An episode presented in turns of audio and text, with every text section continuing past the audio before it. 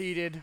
Man, those words that, that we sing are, are life and their truth. And, and, and I pray that that inspires your faith this morning, that, that He said it and it's done, and that His promises are true.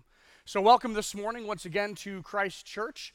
Um, I'm Jeremy. I'm one of the pastors here on staff. If you are joining us online, welcome. For those of us joining virtually this morning, um, a lot of times these days, maybe you've even experienced this like, I'm going to go check a church out, and your first visit is virtually. It's online, not in person. And so, for those joining us for the first time online, welcome. And would certainly love to see you uh, in person in the building. So, either way, great to be together. Um, grab your Bibles, go over to Matthew chapter 5. We are in a series called Kingdom Culture, and we are we're working our way through the Sermon on the Mount, which is in Matthew 5 through 7. We see Jesus preaching about the kingdom of God, kingdom culture.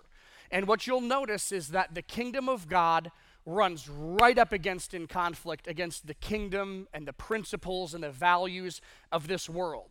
Uh, so some would say that it's an upside down kingdom or as we've been singing over the past few weeks, your kingdom flows in reverse.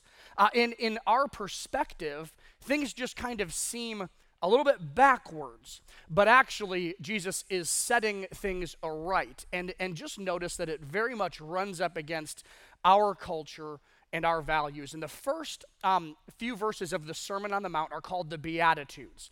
The Beatitudes are the, the blessings. Blessed is this, blessed is that. And I, as we've been working through today, we're going to be in Matthew 5 8. And but before we read that, let's just kind of review the principles of the Beatitudes. How does this happen in our lives? Blessed is actually better translated as flourishing. It's a, it's a well-rounded all of life. When you, you live according to the kingdom principles, you flourish. Flourishing comes from actively and regularly being with Jesus not just from doing right things. This is not a try harder, do better message. It's very much a be message. Be with Jesus. Flourishing comes from regularly being with Him. You flourish when you have a be attitude, an attitude dependent on simply fellowshipping, communing with Jesus. See, when you He does the work, He changes you from the inside out. This is how we be with Jesus. We be with Jesus by communing with Him regularly individually and corporately. We hear his word, we speak with him in prayer, we yield to the leading of his spirit, and, and these, it manifests these be attitudes. It's the result of being with Jesus, and we flourish in God's kingdom. Now, in a culture and in a world that very much values appearance, image, outward beauty, that's what's important in the world we live in, so much more over outward beauty, over inward integrity. Jesus says these words Our world is not much different than his 2,000 years ago. In Matthew 5 8, Jesus said this Blessed are the pure in heart, for they shall see God. Flourishing are those who are, are pure in heart, for they will see God. Now, if you're if you're like me, your your immediate reaction is like, well, hold on a second. Pure in heart, that's really lofty. We just over the last few weeks we're talking about how we're spiritually bankrupt, right? And how we should we should mourn the effects of our own sin. And as I read forward in the Sermon on the Mount, it really is, Jesus is exposing all of the impurity and the hypocrisy of the human condition. That the heart is so impure. So Jesus is not saying, have a sinless, perfect heart. That is his work over time. But to have a pure heart, to be pure in heart, rather, is those who have a new heart given by God, who want more than anything to obey God, to trust God, to deal truthfully with the inner world of the heart. Those who long to see God's purity take place on the inside. Again, the rest of the Sermon on the Mount exposes so much of the problem being the heart. Those who are pure in heart are focused on the eternal kingdom of God, citizens of the eternal kingdom of God, not living by the rules and the, the, the principles and the values of this world. So here's our big idea, and this is such a prevalent theme through all of Scripture as we talk about this passage today. Think about, think about it like this kingdom people, kingdom people, are you a kingdom person? Kingdom people are laser focused on the heart. Kingdom people value what's going on internally on the inside far more than just outward appearance or what looks good. That's what Jesus is saying. Blessed are the pure in heart, for they will see God. Let's pray as we as we unpack this verse today. Lord, Lord Jesus, you said this, and um, it is still so true. It has echoed through history that you would call us to purity of heart. And while it feels impossible for us, it is certainly possible for you because it is your work. Help us to understand what it means to be pure in heart and then how that is directly related to seeing you. And this, this message, Lord Jesus, I pray would be convicting, eye opening, and would you continue your work uh, in us this day, we pray in Jesus' name. Amen. So, as a disciple of Jesus, I spend time being with him, right? The be attitudes are, this is a be message, not a do message. So after spending time being, there's a response. After, after you've spent time with Jesus, there's something that, and he changes you on the inside, there's a response, there's a new way that you live. As a disciple of Christ, number one is this I prioritize purity over piety. I prioritize purity over piety, meaning this that I'm more concerned about the inner world, the unseen world, the integrity, the true motives. I'm brutally honest with what's happening in here more so than I am trying to just look good for everybody else, more than I'm just trying to check off the spiritual list. I do all the right things. I go to church and I read my Bible and I'm in a community group and I give and I serve. All of those things are a result of communion, of a result of, of following Jesus, but they, they do not stand alone. They're a result of. It's not about external piety in what you do primarily, it's about purity of heart. Now, Jesus speaking to the Jewish culture, he knew uh, this was a, a, major value. Purity for them would have carried significant weight. They, they understood purity uh, according to the Old Testament, but it was all external, right? Like if you, you couldn't eat certain things that were considered impure. If you happened to accidentally touch something dead, there was a process of purification. You were considered unclean or impure for a length of time. If you had a disease like leprosy or, or some other skin disease, you'd have to stay at a distance and you'd have to yell out, unclean, and you'd have to keep a distance so that nobody got too close to you lest you infect them. Women, even after giving birth to their children, had to go through a process of purification. And so they understood purity to mean a certain thing. And, and Jesus comes along and says, Blessed are the pure in heart. Now, that word pure is a great word, and in our English language, it's kind of the best we've got. But it has a few different meanings in, in the original language, in this, and, and they go together, they work together, but it's, we're going to talk through what does it mean to be pure, and, and what did it mean for them, and what does it mean for us? It means two big things. It means to be undivided, and it means to be unmixed. Undivided and unmixed. So, undivided, the idea of purity being undivided means that you're single minded, you're without distraction. You're, you, have, you have a unified self. Basically, what Jesus is saying is that your outer presentation matches your inner condition. There's not a conflict there. A hypocrite is someone who would put on a mask and, and play a part. It was a show, it was a sham. And Jesus is calling out the deceitfulness of living one way to look good while inwardly having that not match and be completely different.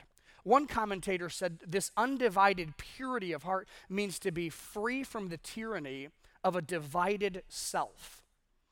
You don't live in deceit, concealing or hiding the truth or misrepresenting you're transparent in your dealings. People can see through you transparently.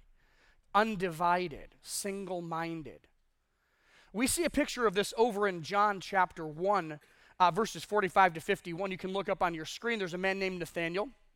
And, and his, his friend Philip is so excited because Philip has, has met Jesus and he runs to Nathaniel. And, and this is what he says Philip found Nathaniel and said to him, We have found him whom Moses in the law and the prophets wrote, Jesus of Nazareth, the son of Joseph. Now look at Nathanael's response. This is kind of funny.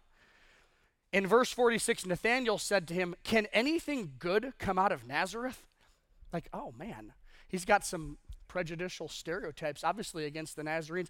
Yeah, and we, but we know what this feels like. Okay, we're not that far off. It would kind of in our culture be like, does anything good really come from Ohio? You know. Now I, my wife is scowling at me because she's from Ohio.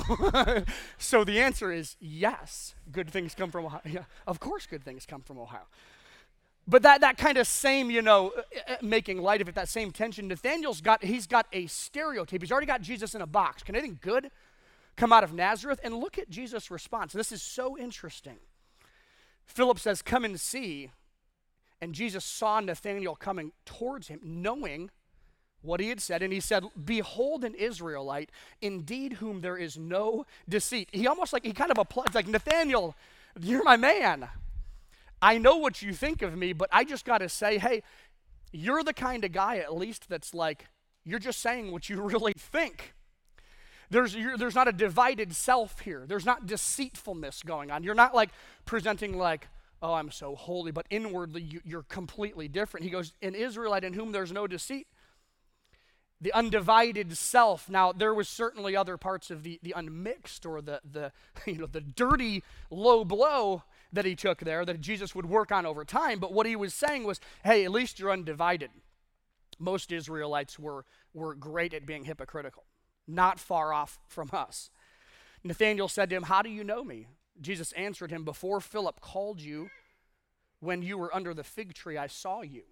Nathanael answered, Rabbi, you are the Son of God. Man, he was, he was convinced pretty quickly there, right? You are the King of Israel. Jesus answered him and said, Because I said to you, I saw you under the fig tree, you believe? Look what he says here. I just want I want to point out the connection. You will see greater things than these.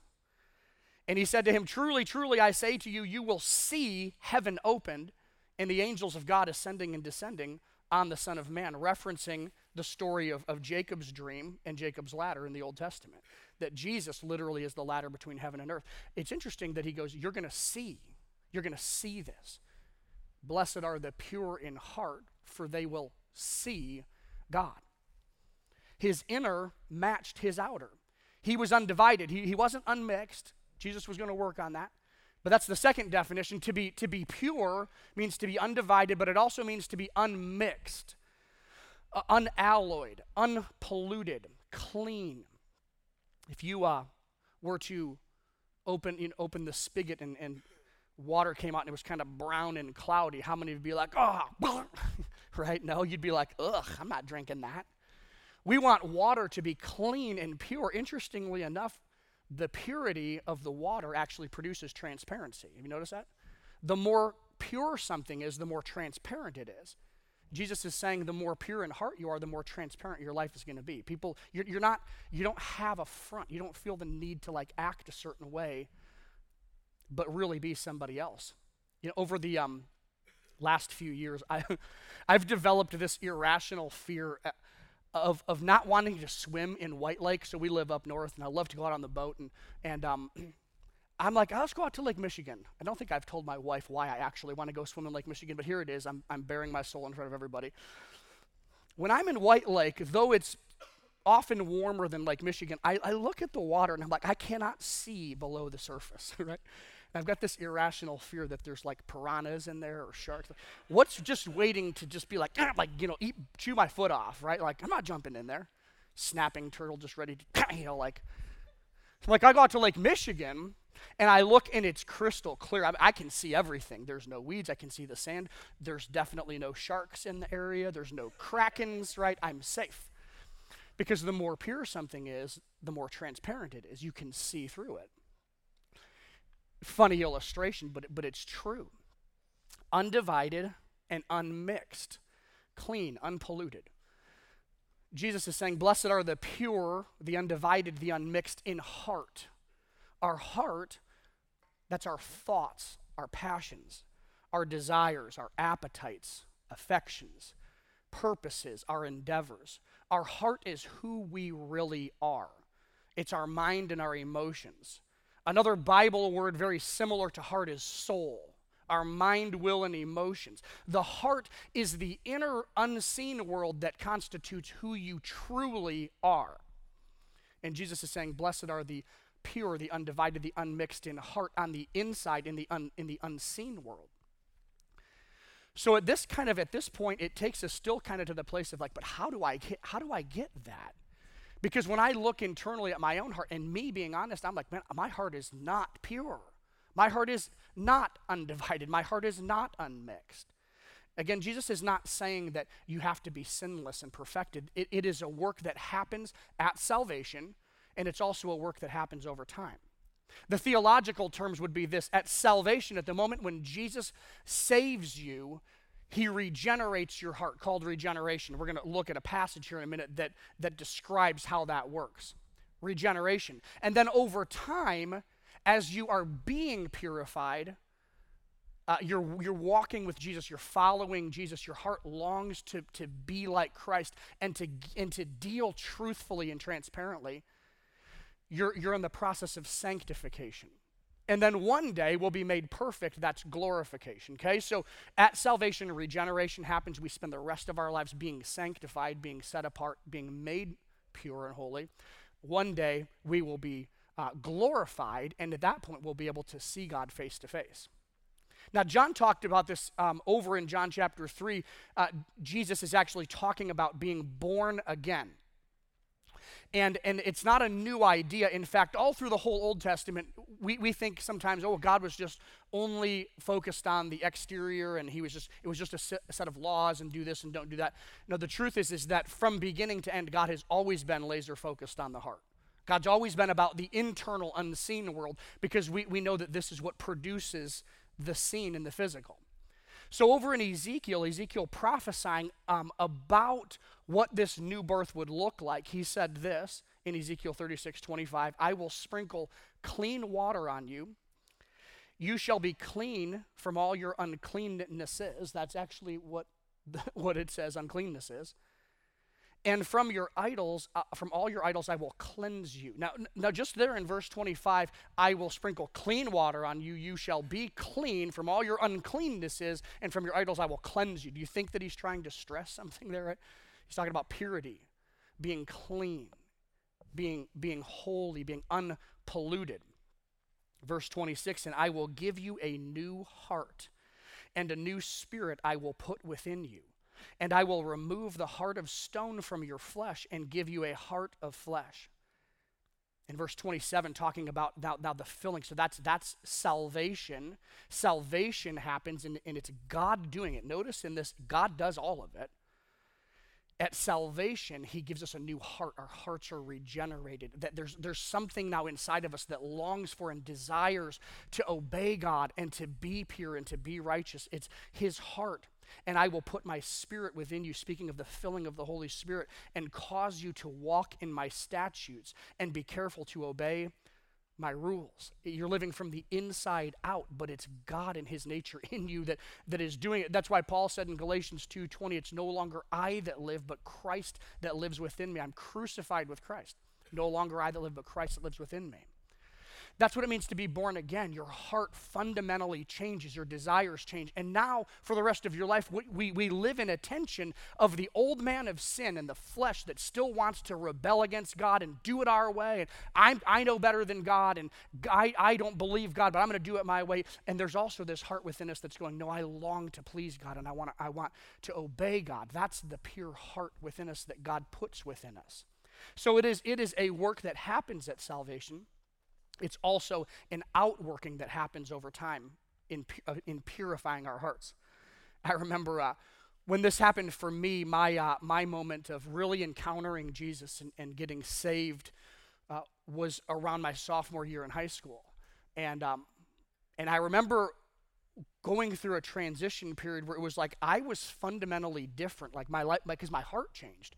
He took the heart of stone out and he put a heart of flesh. And so now my desires are different and my convictions are different. And what I'm seeing in the world is different. And I remember one time at our house growing up, we have, uh, and you, you could still go to my parents' house today and see this. You go into the kitchen and there's this tall kind of cabinet. You open up the doors and that's where the garbage can is. Like you got to throw the garbage. So, me as, as a typical teenager, I'd come home with my from Wesco my three for 99 cents, like Skittles, Laffy Taffy, all my candy, you know. And, and just and one time I before my heart being regenerated, I, would go throw, you know, throw stuff away. And if you happen to miss the garbage can as a teenager, what do you do as a teenager? You just kind of close the doors and walk away like, Mom will take care of that. You know, I'm not messing. I don't got time for that, right? I'm way too busy to bend over. No, it's lazy and it's selfish, right? So one time, I, I go in there and I throw something in the in the trash and and it doesn't make the trash can. It falls off and I do the typical like, ah, pff, mom, mom will get that later. Dad will get that, you know. And as I'm walking away, I feel this deep sense of corrective conviction. Inside of me was this voice that said, "What are you doing?" I'm like, "Nothing." Go pick that trash up you you missed the garbage can. Don't make your mom do that. You go pick that up. And I remember being like, oh wow, I was really convicted about the trash, you know? But it's the little things. Because your heart changes, because your heart is different. When you are born again, there's a new heart within you.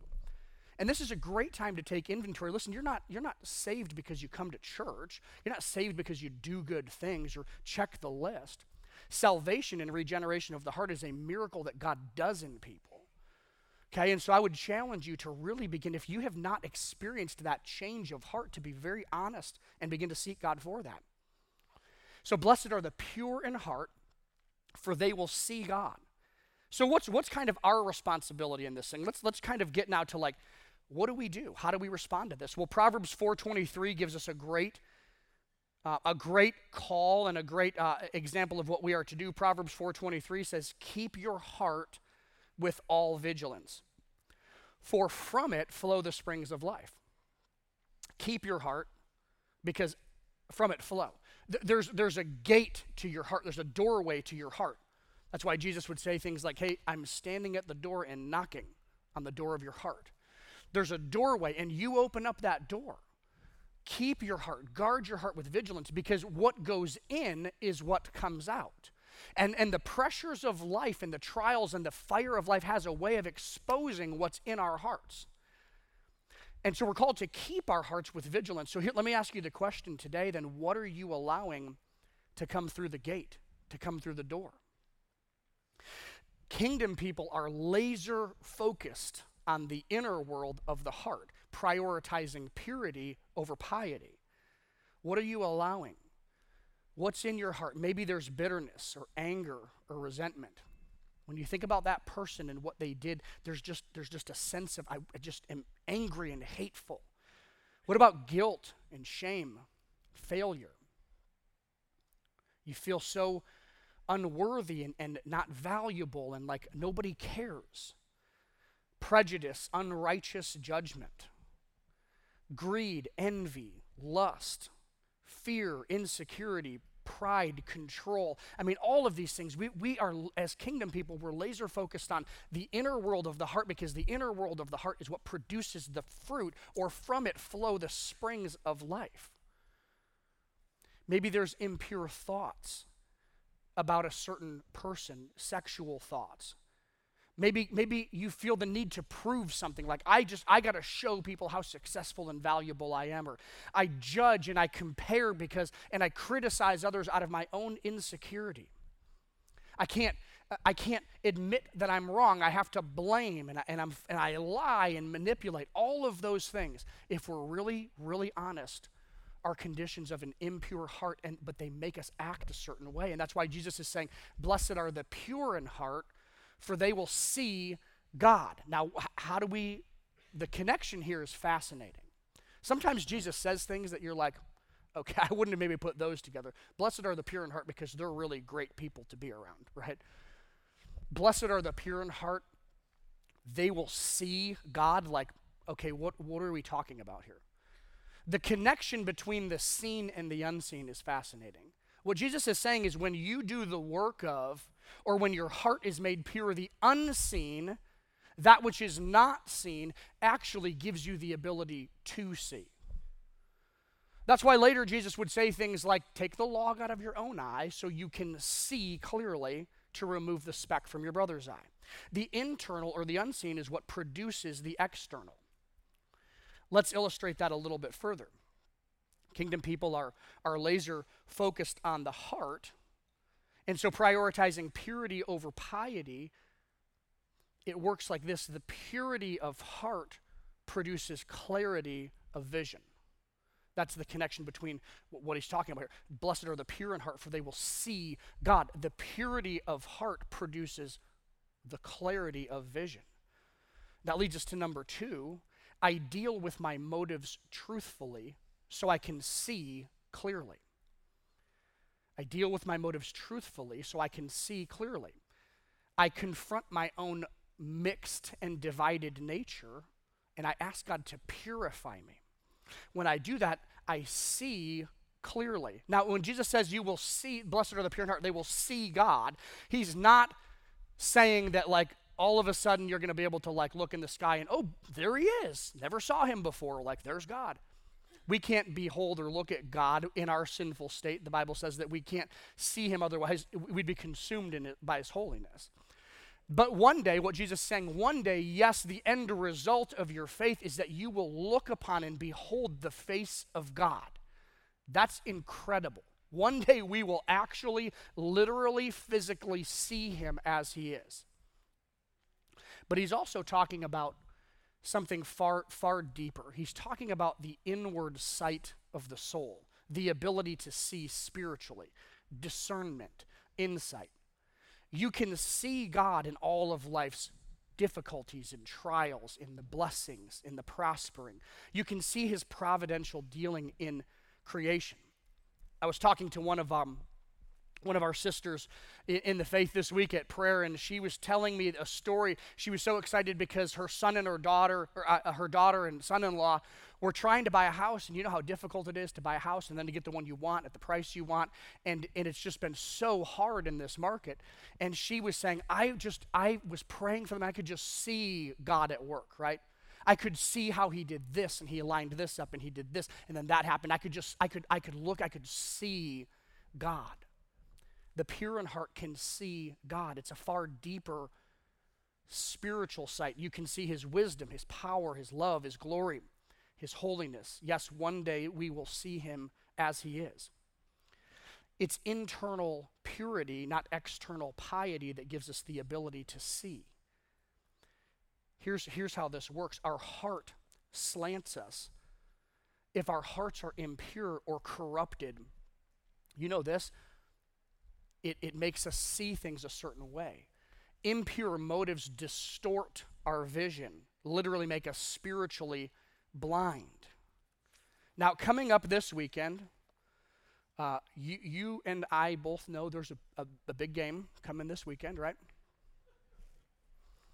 And um, it's going to be exciting. It's going to be fun. At some point in this game, all, all the let me just see. Let me see the Wolverines. Other here. Let's see. Fist up. How about Spartans? How about other? Okay, there's a few others. How about I don't even care about your stupid football analogy, right? Thank you guys for being honest. That's very impure. That's very pure and transparent of you. You know, undivided and unmixed, right? At some point in the game, and uh, there's there's other pictures of this. This is just a fun one, okay? At some point in the game, Michigan State's going to be on offense. Michigan's going to be on defense. Michigan State quarterback's going to drop back. He's going to throw the ball down the field. The Michigan defender, the Michigan State receiver are going to be tangled up, maybe both playing for the ball. And the referee is going to look at and he's going to throw the flag, blow the whistle, and he's going to say pass interference, right? Probably going to happen.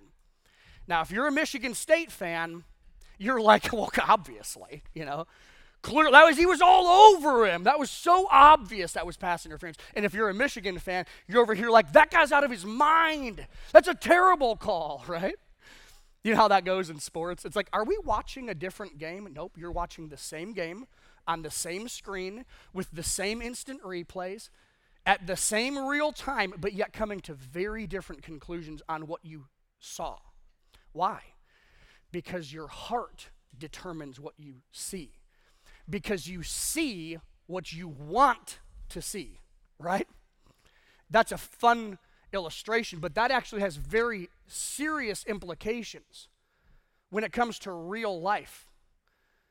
For some, they can look into creation and look and go out and watch a, Lake Michigan sunset. And man, how many times do we get 72 in late October? This is God. This is awesome, right? I can see God in the weather today. And I think about watching my children be born. I'm like, oh my goodness, I just see the glory and the majesty of God everywhere. It couldn't be more obvious. It couldn't be more apparent. And then there's people that are like, there's no shred of evidence for, for, for the existence of a God. I'm like, what? Is the problem that there's a lack of evidence for God, or is the problem that there's, there's a, an impure and corrupted heart that is blind and can't see? That's what Jesus is saying. You cannot look around and, and, and truthfully, honestly go, there's no God. Now, when it comes down to some real life issues, though, oftentimes we have we have people and, and i'm going to say probably 90% of the cases that come to the church where people are needing help and they're needing counsel for certain issues 90% of the time it's, it's marriage people are, are in a place where they're, they're just they're at they're at odds and they can't seem to resolve it and so wisely they go we need some outside perspective and it's amazing how when you begin to engage the conversation typically what happens is people are like I- am so innocent and i'm so right and they're so guilty and they're so wrong right and then you go talk to them they're like no i'm so innocent and they're so guilty well no wonder you're fighting What's, what's going on here? When we're not honest about the impurities and the corrupted motives of our heart, it blinds us. We can't see clearly. Now, this is exactly what Jesus is talking about, and you may be familiar with this text over in Matthew 23, but this illustrates this point perfectly. Jesus is talking about the ability to see spiritually, and he confronts the scribes and Pharisees. He says, This woe to you, scribes and Pharisees, hypocrites! You're hypocrites. You put on a mask, you're putting on a show. For you tithe on mint and dill and cumin, but you have neglected the weightier matters of the law justice and mercy and faithfulness. These you ought to have done without neglecting the others. He's like, You're just all about the show, like what people can see. And you're so careful to make sure that you're checking all the list and doing it all right. But yet, internally, you don't even care about the, the major values of justice and mercy and faithfulness. Like, you're, you're completely missing it. Look what he says here in verse 24. Not coincidentally, he uses the word you blind guides. What he's saying is you have you're spiritually blind. You do not see this you strain out the gnat and swallow the camel. You're like so so focused on external purity that you're you're going to get that last little bug, but you don't realize you're actually missing the big picture and you're swallowing the camel. Woe to you scribes and Pharisees, hypocrites, actors, you're putting on a show. It's a sham. You're a charlatan. I see right through you. You, you clean the outside of the cup and the plate, but inside they're full of greed and self indulgence. Here he is again, verse 26 You blind Pharisee. First, clean the inside of the cup, care more about the internal world of the heart, the purity of the heart, the unseen. Clean the inside, then the outside will also be clean. The outside, the seen follows the unseen. Clean the inside that the outside may also be clean. Woe to you, scribes and Pharisees, hypocrites, for you are like whitewashed tombs, which outwardly appear beautiful, but with, within are full of dead people's bones and all, there it is again, uncleanness, impurity. Jesus is right at it. I mean, you can tie that directly together with Matthew 5 8. Blessed are the pure in heart, for they will see God. The purity of your heart determines the clarity of your vision. The impurity and the corruption of your heart makes you spiritually blind.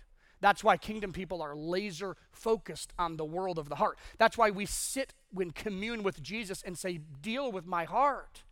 Deal with the corruption of my heart instead of me yelling to be heard and blaming and, and, and condemning how wrong that person is and how wrong that. And God, would you deal with me and my own sin nature? That's the follower of Christ. And it leads us to this question after we read this Matthew 23 passage Is Jesus speaking to the Pharisee? Or is he speaking to the Pharisee in me? He's not just confronting the Pharisee 2,000 years ago, he's confronting the Pharisaical nature in all of humanity. It's not them, it's me, right? I deal with my motives truthfully so I can see clearly. I realize when I'm being biased or when I'm being unrealistic and, and, that my, my heart is determining what I see and that I'm slanted. At times, I need outside perspective because I'm too close and my heart is too in it and too corrupted to see clearly. We can't see the picture clearly because of the deceitfulness of our own heart.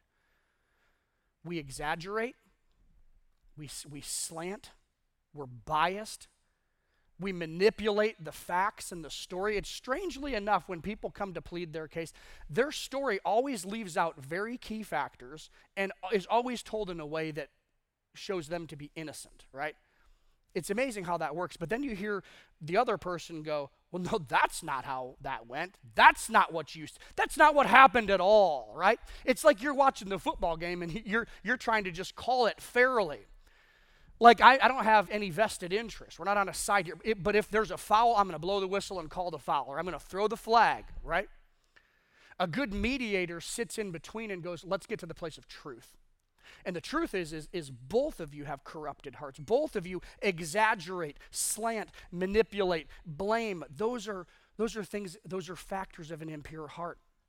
And if we can get people to see, like, okay, what does it, what is it like to see from your spouse's perspective? Maybe try just just sit in their seat and be like, what is it like to see the situation from through their eyes? Because when you can do that, that's what it means to be pure in heart. That's what it means to be humble. Maybe you're here and you're like, I'm, I kind of struggle with the whole God thing, or maybe you're watching uh, on Facebook today, happen to be scrolling through and just, you're like, this is interesting. Maybe I'll watch, right? And you might be, might be saying to yourself, like, well, I just don't understand why God doesn't just, like, why doesn't he just show up in the sky? Like, I don't know if he's real. If he was real, he would just reveal himself and I could see him. And then, and then when I see him, then I'll believe. It's the whole, like, I'll believe it when I see it thing. And the kingdom is, is the converse of that. It's like you won't. You won't believe it even if you saw it. You'll see it when you believe it. It's backwards. God doesn't owe us anything. God doesn't have to show, God's done plenty to reveal his nature. For those who have eyes to see, it's plainly obvious. That's why Jesus would say, for those who have eyes to see, those who have ears to hear, right? He's talking about spiritual sight and spiritual hearing. I'll believe it when I see it. Well, you won't see it because you don't believe it. You will see it when you believe it. Kingdom people are laser focused on the heart. I deal with my motives truthfully in communion with Jesus. I don't judge myself. I'm like, I just we just got to get before Jesus and I'm going to sit with him and go, would you be my Savior? Would you judge my heart? Because I don't even see my own heart rightly. That's the humility of, of a kingdom thinker, of being laser focused. So then, what do I do with this? How, how, do, I, how do I respond? Well, you might be in two different boats here, and I, I talked about the one, maybe you're, you're far from God. You're here this morning, maybe somebody brought you, maybe again you're watching on online, and, and somebody brought you, and you're like, okay, I, yeah, I, I can't deny what Jesus said here, and I certainly know that people have corrupted hearts and motives, and, and I'm willing to admit that I do, right? But I'm so, I feel so filthy, I feel so dirty and so unclean and impure. I feel like I just kind of got to get my life in order. I got to kind of get myself, before I can really come and give my life to Christ, I kind of got to get my life in order. And it's like, that's never, it never works that way. You don't get cleaned up to come to Jesus, you come to Jesus to get cleaned up. That'd be as silly as being like, I'm so dirty, I need to get cleaned up before I can take a shower, right? No, that's what the shower's for. That's why you take a shower. For those who are, are believers, there's a few dangerous prayers that we can pray, and these, these are like monumental prayers that, that on a daily basis, as the followers of Christ, as the disciples of Jesus, kingdom people who are laser focused on the heart, we see, we see David in the Psalms, a man after God's own heart, pray these things that it's like, oh man, that's a dangerous prayer. If I sit at Jesus' feet and I pray that, look out because he's going to change my life. Over in Psalm 51:10, David says these words coming off of terrible sin and failure adultery, murder, and, and being confronted and is completely guilty before God, he says this Create in me a clean heart, O God, and renew a right spirit within me. That's a dangerous prayer. Create in me a clean heart. Later in Psalm 139, he says this Search me, O God, and know my heart. Try me and know my thoughts, and see if there be any grievous way in me, and lead me in the way everlasting. See, David knew it. It's, it was true. It's been true all throughout history. Kingdom people are laser focused on the heart. We prioritize purity over piety. I deal with my motives truthfully so I can see clearly. Now, in these next few moments, we're, gonna, we're going to sing a song together, and I want to challenge you to make this your own prayer. Maybe we can even have those verses up, if you could put those back up for a moment, those Psalms verses. And as we begin to approach this time of worship, begin to pray these things honestly, sincerely, transparently, you and Jesus. It's you and Jesus. He's your Lord. He's your Savior. Create in me a clean heart. Search me. Know my heart. Lord, would we be a people that have a pure heart? Blessed, flourishing are the pure in heart, for they will see God. Let's pray together. Lord, these words are sharp, they're convicting, but they're so full of hope and so full of life. And you desire for our good, you, you desire for our flourishing. And, and as we come to you, Lord Jesus, we have to be honest about the internal, the real true motives. And when we let you do the work there, you purify us. So I pray in these moments, Holy Spirit, that if this is a moment of, repentance and conviction, that that would happen. Would you, for those who are seeking you and praying these prayers, would you show and reveal the impurities, Lord? maybe someone going through difficulty and suffering today, and that they could see what you're doing and what work you're doing internally in their heart in the middle of it. What are you making visible for them? What are you changing? Give us clean hands, Lord. Give us pure hearts. Search our hearts. Create in us a clean heart, we would pray. And we worship you, Lord, in these moments in Jesus' name. Amen. Let's stand together.